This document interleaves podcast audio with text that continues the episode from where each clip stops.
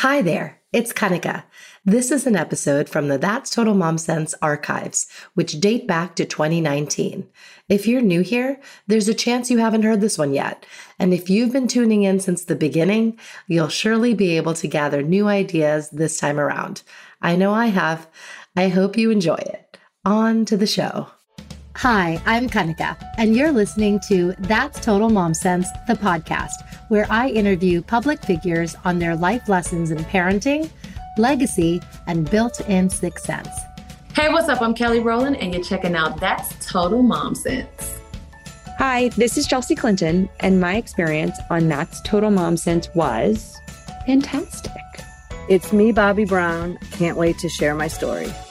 Thank you to my guests, brand partners, community, and you for making the show possible. Episodes released every Thursday wherever you listen to podcasts. You can join my tribe by logging on to that'stotalmomsense.com and by following me on YouTube, TikTok, and Instagram at Kanika Chadda Gupta. Now let's dive in to today's episode. Isn't it ironic and kind of sad that having kids can wreak havoc on a marriage and your sex life? Today, get ready to get your mojo back and rekindle the spark with your spouse thanks to renowned licensed psychotherapist and nationally recognized sex counselor, Ian Kerner. Ian Kerner, who is a PhD and LMFT, specializes in sex therapy, couples therapy, and working with individuals on a range of relational issues that often lead to distress.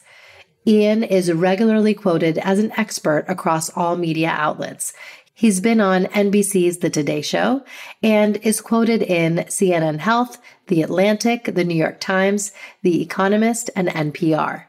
He gives lectures on sex and relationships with recent presentations at NYU, Yale, Princeton, the Ackerman Institute, and TED 2021. Ian is the New York Times bestselling author of She Comes First, published by HarperCollins, which has been translated into over a dozen languages. His new book, So Tell Me About the Last Time You Had Sex, was recently published by Hachette. Ian lives in New York with his wife, two sons, and two dogs. He maintains a private practice in Manhattan dedicated to honoring the centrality of sexuality in his patients' lives. Ian, welcome to That's Total Mom Sense. Hi, Kanika. I'm happy to be here. Absolutely. I think that my listeners are waiting with bated breath to hear what you have to say. I'm pretty conservative, and there's going to be moments where I start to blush as we uh, unpack all of the topics we have at hand, including your latest book. To start, though, I want to give your sister-in-law and our and my friend um, Leslie Rubish some love. Hi, Leslie thank you again for connecting both of us. And Kanika, I want to ask you at the end of the show if I made you blush because I, I a lot of different couples, many whom would define themselves as conservative, and I think I have a an easygoing way of talking about sex. But you tell me at the end if okay. I blush I will. Or, or cringe in any way. right, I'm taking you up on that. I will. Well, I always start by asking my guests about their childhood. And, you know, I'm so curious did you always know you were going to go into this line of work and become a sex therapist?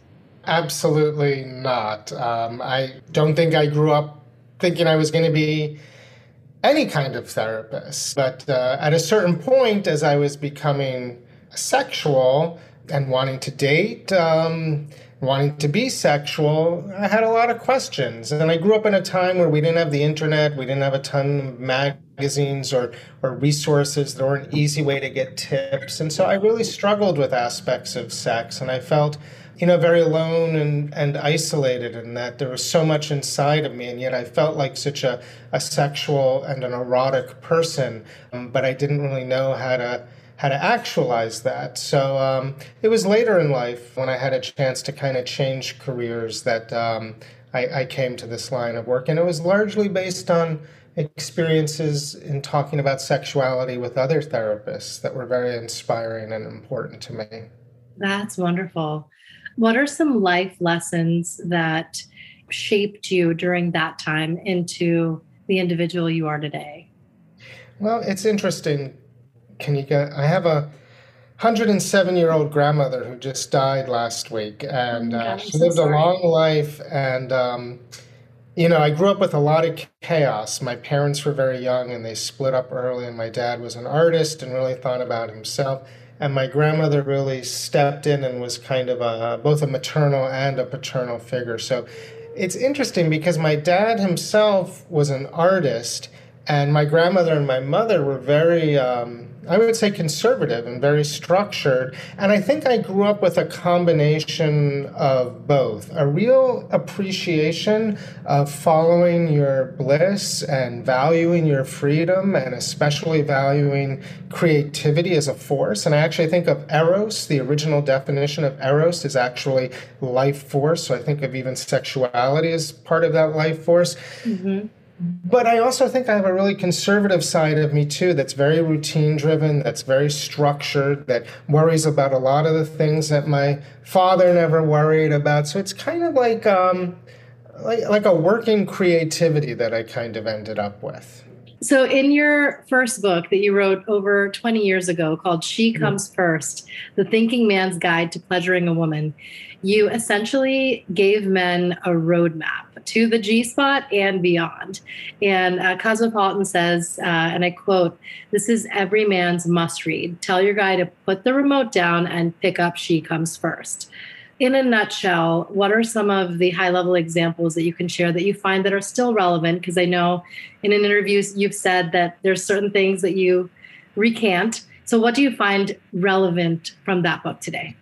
Well, let's see if I make you blush because the biggest thing I found is that our society as a whole, and particularly men, are ill cliterate. There is Yes. a plague of ill cliteracy, and I think the, the big message of the book uh, was helping to give men, as, as well as women, uh, an accurate framework for thinking about female sexuality and creating sexual experiences that are mutually pleasurable. Because not only do we have a deficit of sex often happening especially for parents, we have a deficit of quality sex happening. And that's largely because we're stuck in a kind of a what I call the intercourse discourse, just a, a way of valuing intercourse above all other behaviors and approaching sex. But you know, when you look anatomically, the clitoris um, is actually a few inch, uh, a few centimeters above the vaginal entrance. What that means is that so many intercourse positions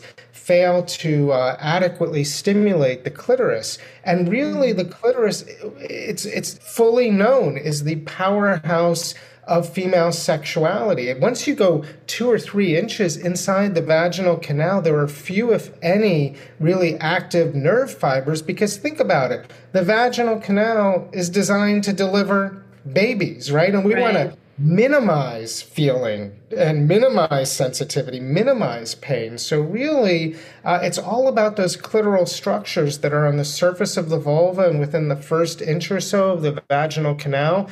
So, it's important to move from an intercourse way of thinking to an outer course way of thinking, which is actually the way that most LGBTQ and queer folk think about sexuality. They're not defined by one way of approaching sex. They build sex scripts and sex menus out of many different behaviors that are personalized for their pleasure.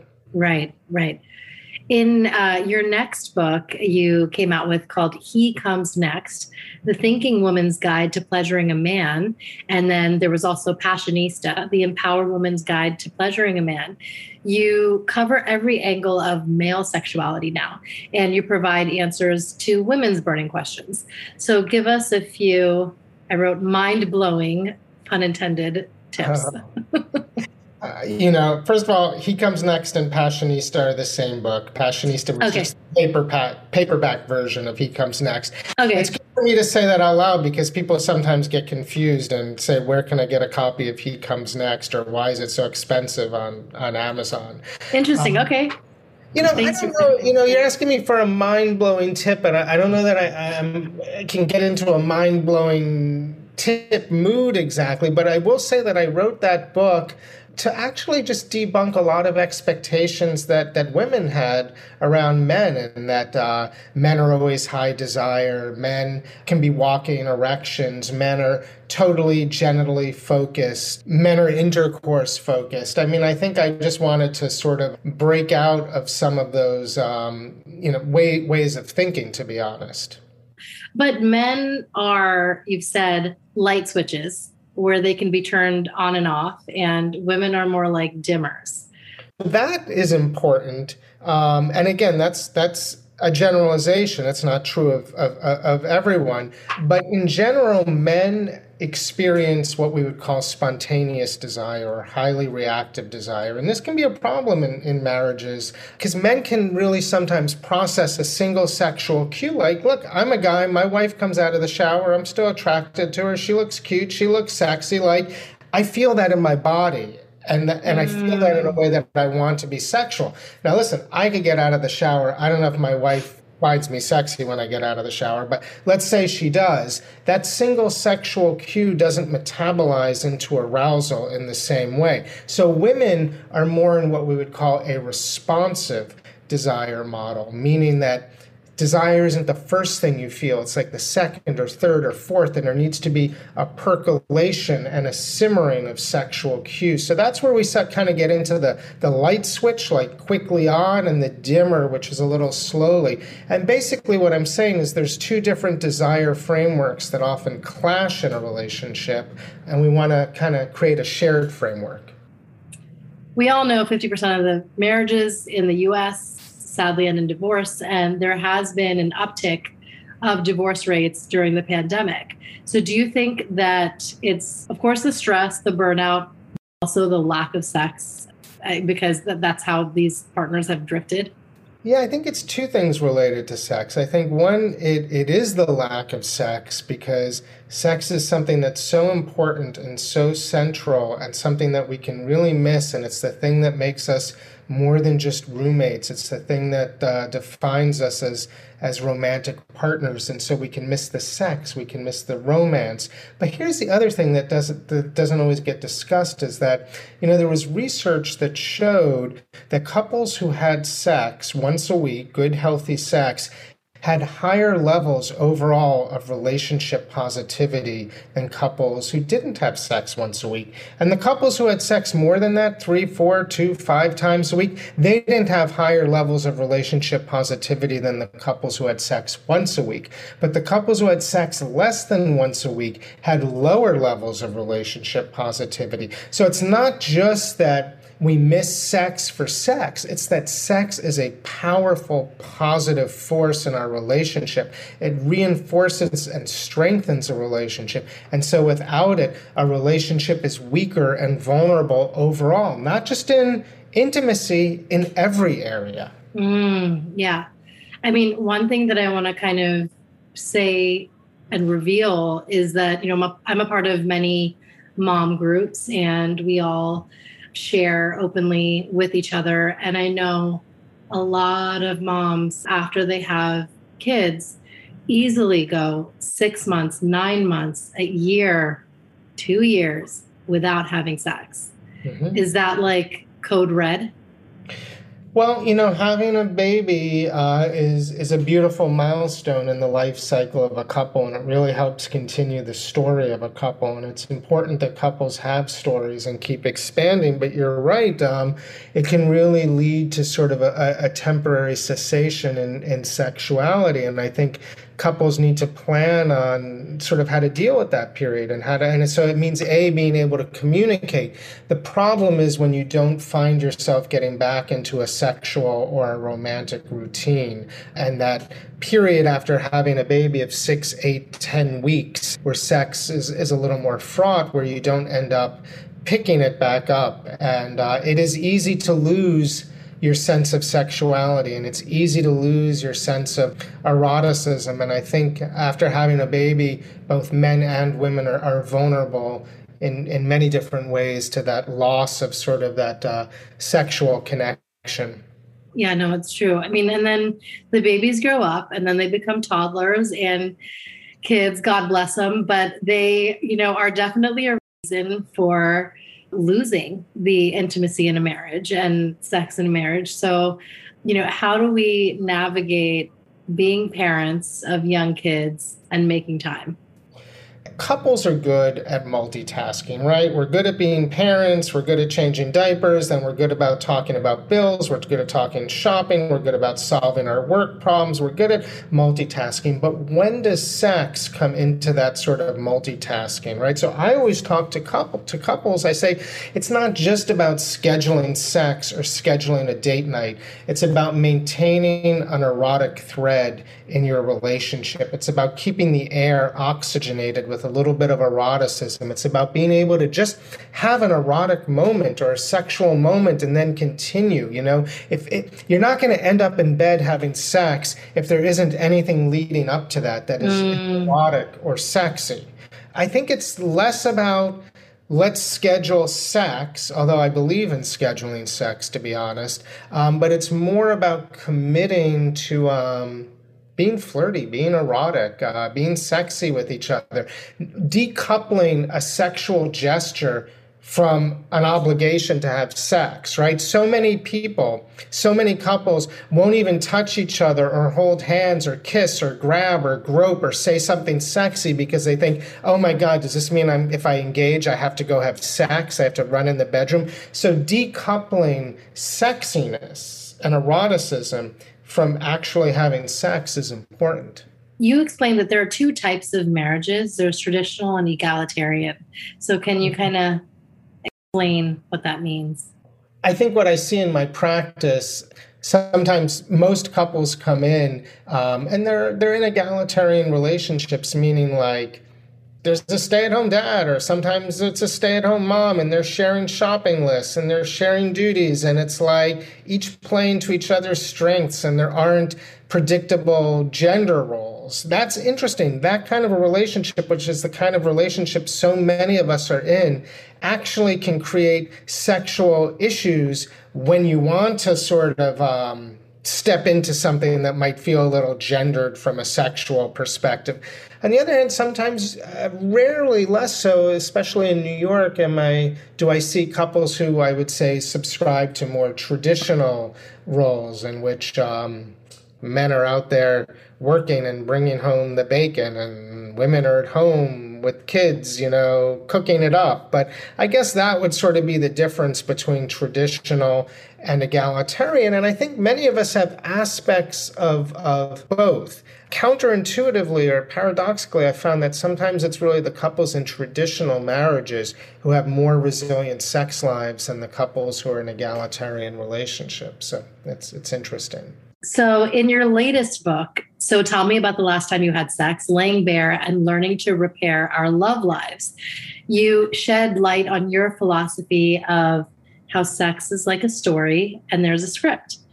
So, tell me about the last time you had sex is a question that I ask all of my patients, all of the couples I see who, who come in with uh, sexual problems. And in a sexual, a single sexual event, it's rich and deep with content and the way people are turned on or turned off, the things they like, the things they don't, the the the ways they talk about sex. And there is a it is an event. It has a beginning, middle, and an end. And and talking to couples about that, you get a sense of what their baseline sex script is, because most of us in long-term relationships tend to have sex pretty much. Uh, we tend to replicate it. You know w- what works, or even unfortunately what doesn't work. So I really try and deconstruct a sexual event into a sex script and then really work with couples and help them rewrite that sex script or amplify that sex script in ways that are really um, pleasurable and expansive. And so that's what I do in my practice.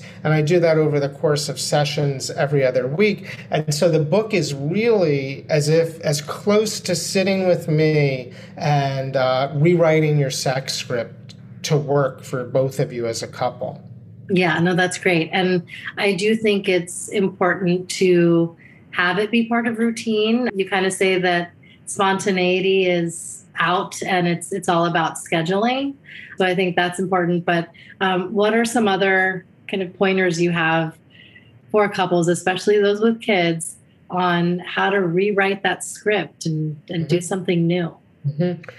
Well, you know, and it's funny. This is I have a TED talk coming up, and and this is the thing. You know, you work with TED on what are you going to talk about and you figure out what's going to be you know most relevant and what they wanted me to focus on was this idea that couples don't have enough psychological arousal in their relationships, right? They're dependent on kind of a, a script of uh, physical behaviors. And yet when we're on our own, if we're fantasizing, if we're self-pleasuring, we could we can really engage our imaginations in ways that are very arousing. There are women who can fantasize their way to orgasms. Men can become very aroused without even touching themselves. So that's all psychological arousal. So why aren't we playing in that space more with each other? So I think mm. really starting to introduce that kind of mind-based psychological playful arousal into a relationship is key.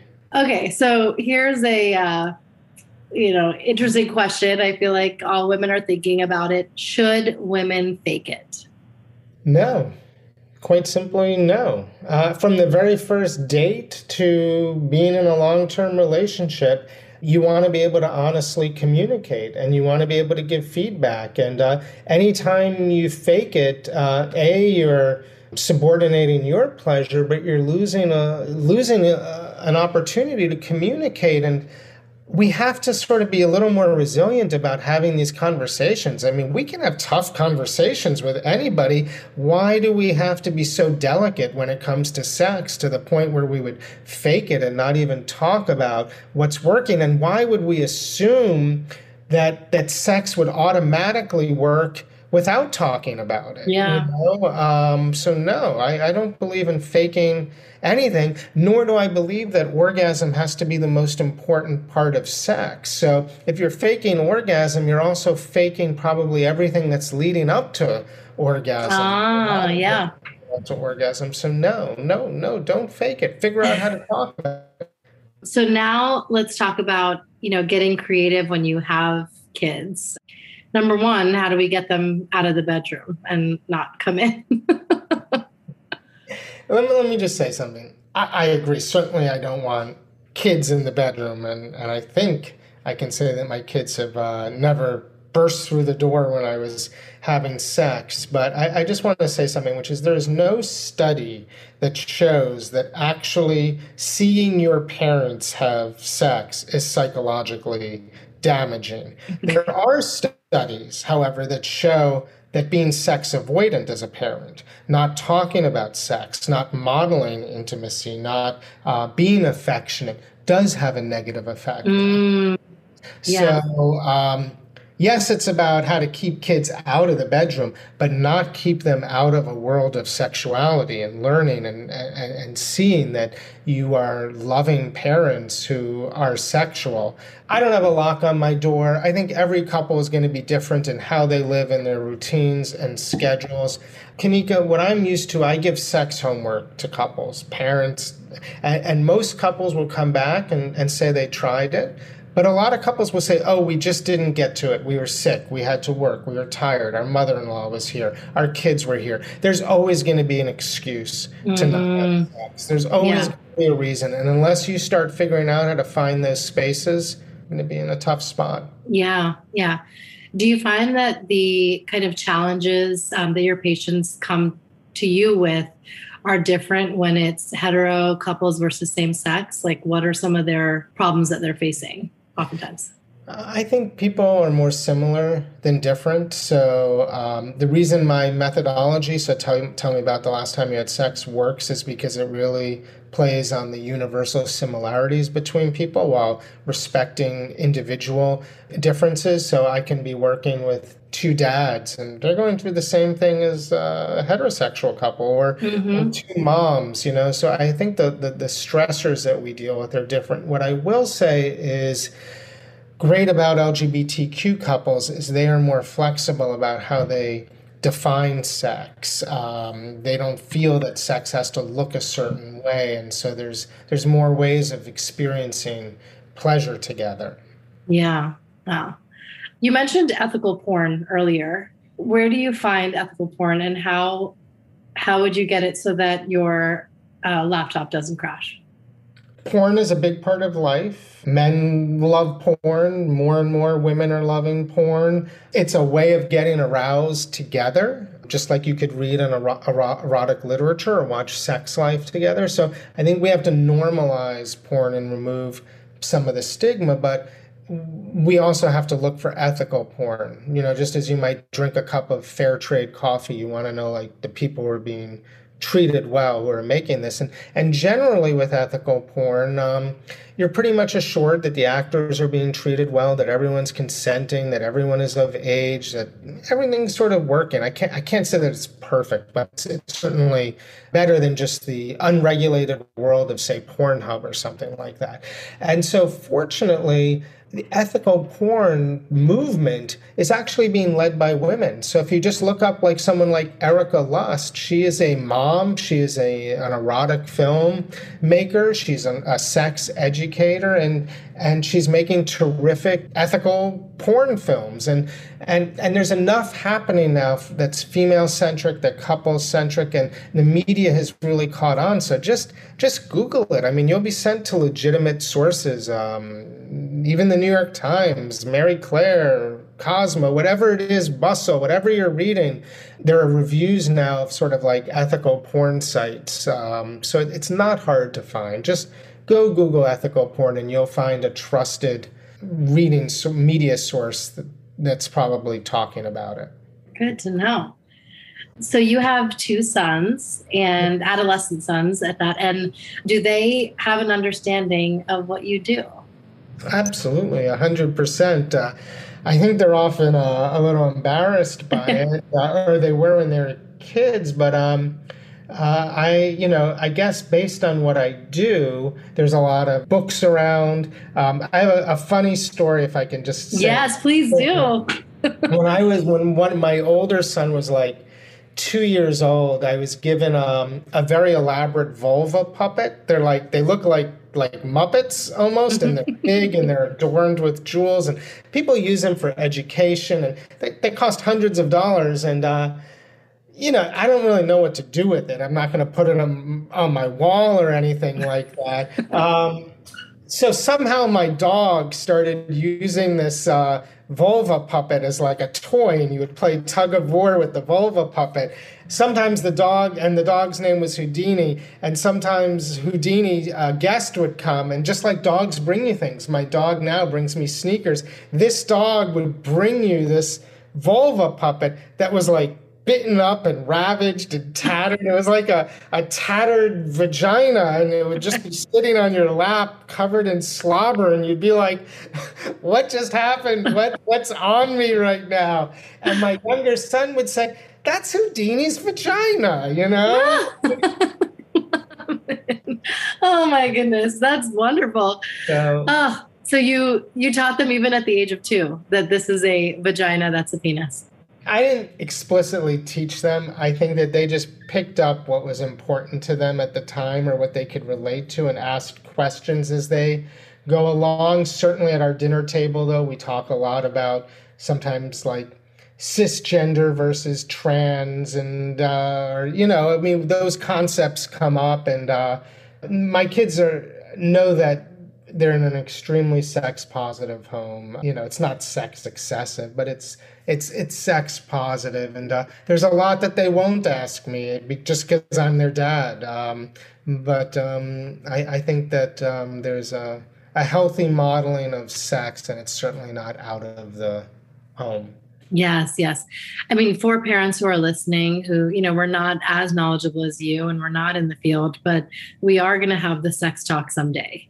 So, when do you think is an appropriate time to do it and how should we go about it? I think the sex talk look, sex occurs over the life cycle. We know that children experience a version of sexuality from birth, and we know that people 100 and older experience sex. So uh, it's not about one conversation, it's about an openness and always being able to have the conversation and, you know, being able to walk past a, a Calvin Klein billboard and your comments on someone's boobs or bulge and being able to to talk about that in a way that's real to you, whether you want to say that's not an, a really an accurate depiction of uh, how women or men look, or if you want to say, yeah, that's kind of a sexy they're trying to you know attract i mean there's there's going to be prompts all the time you know for sexual conversations and engage in them and you know you might not have the answer to a question and that's okay it doesn't mean don't have the conversation just go help them find the answer. And then you you can further explain that that's how babies are born. Right what you don't want to do is create a sense of sexual shame and, okay. and sexual shame is so prevalent mainly because it's considered even he- just healthy sexuality is considered taboo. And so many of us grow up with um, a sense of shame around sex and uh, that's unfortunate. You've done many interviews and talks. Is there a question that you just all the time and you hate that I how many times a week should a couple be having sex? Um, when I ask questions, like I was just talking to an insurance company, I was like, well, how much do you think I could actually get back on this? And they're like, well, everything's due. I said, just give me give me a number. Yes. Okay. So I think I would, if I have to give a number, I would go back to that study that points to couples that have sex once a week tend to be in um, more positive relationships. And I know for parents, even once a week can be a real challenge. But the thing is, once you're not ha- once one week becomes two weeks, it's pretty easy for it to become three weeks, and then you start to feel like uh, I'm tired, and, and you lose the sexual thread, and then you have it. And if you have a partner you love and you're having good sex, you're like, hey, that was pretty good. I should be doing that more often. So yeah. you want to keep your sexual self in your life. Right, right. Agreed. So, was there a moment in time that you remember that you just used your dad sense and you knew exactly what your sons yeah. needed? Yeah, you know, um, there was, when they were much younger, and my wife um, directs TV commercials, and we used to travel as a family, and uh, so we'd all be on an airplane, and sometimes you'd hit turbulence, and I think at one time we hit a very rough patch of turbulence, and it was really scary. Like I get scared, I feel my heart rate rise, and my wife gets very, very scared, and it's very easy to communicate that fear to kids, and. Uh, rather than do that, I just sort of pretended we were on a fun amusement park ride and uh, made it really uh, try and make it really fun and exciting. And so they had smiles on their faces like the whole time while my wife was like, you know, shaking and I was shaking inside. So I, I guess that's an example of using some dad sense. Yes. Oh, I love that. And I think, you know, we can all kind of use that when when we're traveling with our kids. Is there a quote that you live by? There is by Alfred Kinsey. I just, it's funny, I was just talking about it today.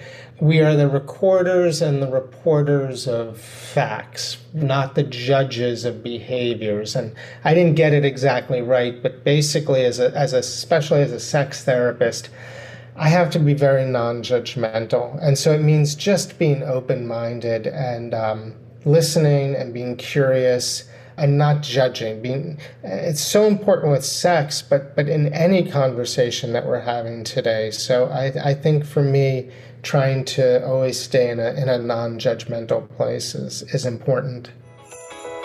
It's now time for mom Haul when we share products we love. Is there a product that you're loving right now I've been having fun with an app called Coral. I actually know the people behind it and I've contributed to it, but it's it's sort of taking sex education and sexual connection into the world of social media and they put a lot of uh, positivity into it. So I really like the uh, Coral app. I'm I'm a fan of the WeVibe vibrator simply because it's designed for couples to use together. So as opposed to it being something that's designed just for women, say it's a chance for couples to to kind of explore that together. Lastly, where can my listeners find you? Just on my website, iankerner.com. That's sort of uh, where I'm at. And your uh, books. What about your books? I hope that they're everywhere. I mean, certainly they're on Amazon, but I think, you know, even if there's a book I'm anxious to read, I'll still order it from my indie bookstore and it might take three or four days, but I really want to support indie bookstores. So I don't know if they all will have my books, but uh, they can all certainly get them very quickly. Well, Thank you. Yep, here it is right here. It was such a fun read. My husband's going to read it next.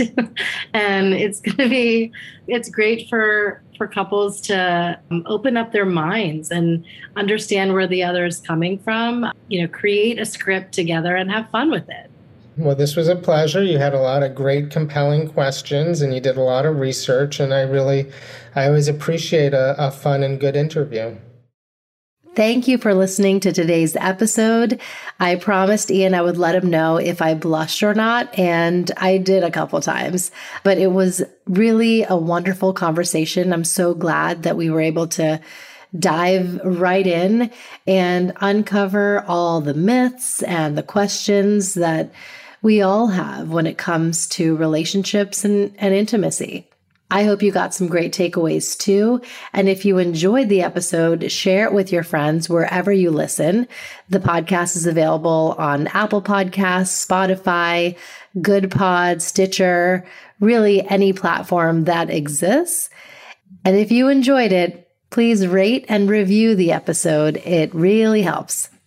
If you have any suggestions for show topics or guests, or just want to say hi, email me at that's total mom sense at gmail.com.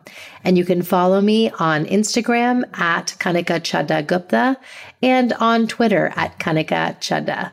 Thanks so much for being part of my tribe. Remember, always trust your mom sense and your dad sense. Stay strong, super parents. See you next time. That's total mom sense.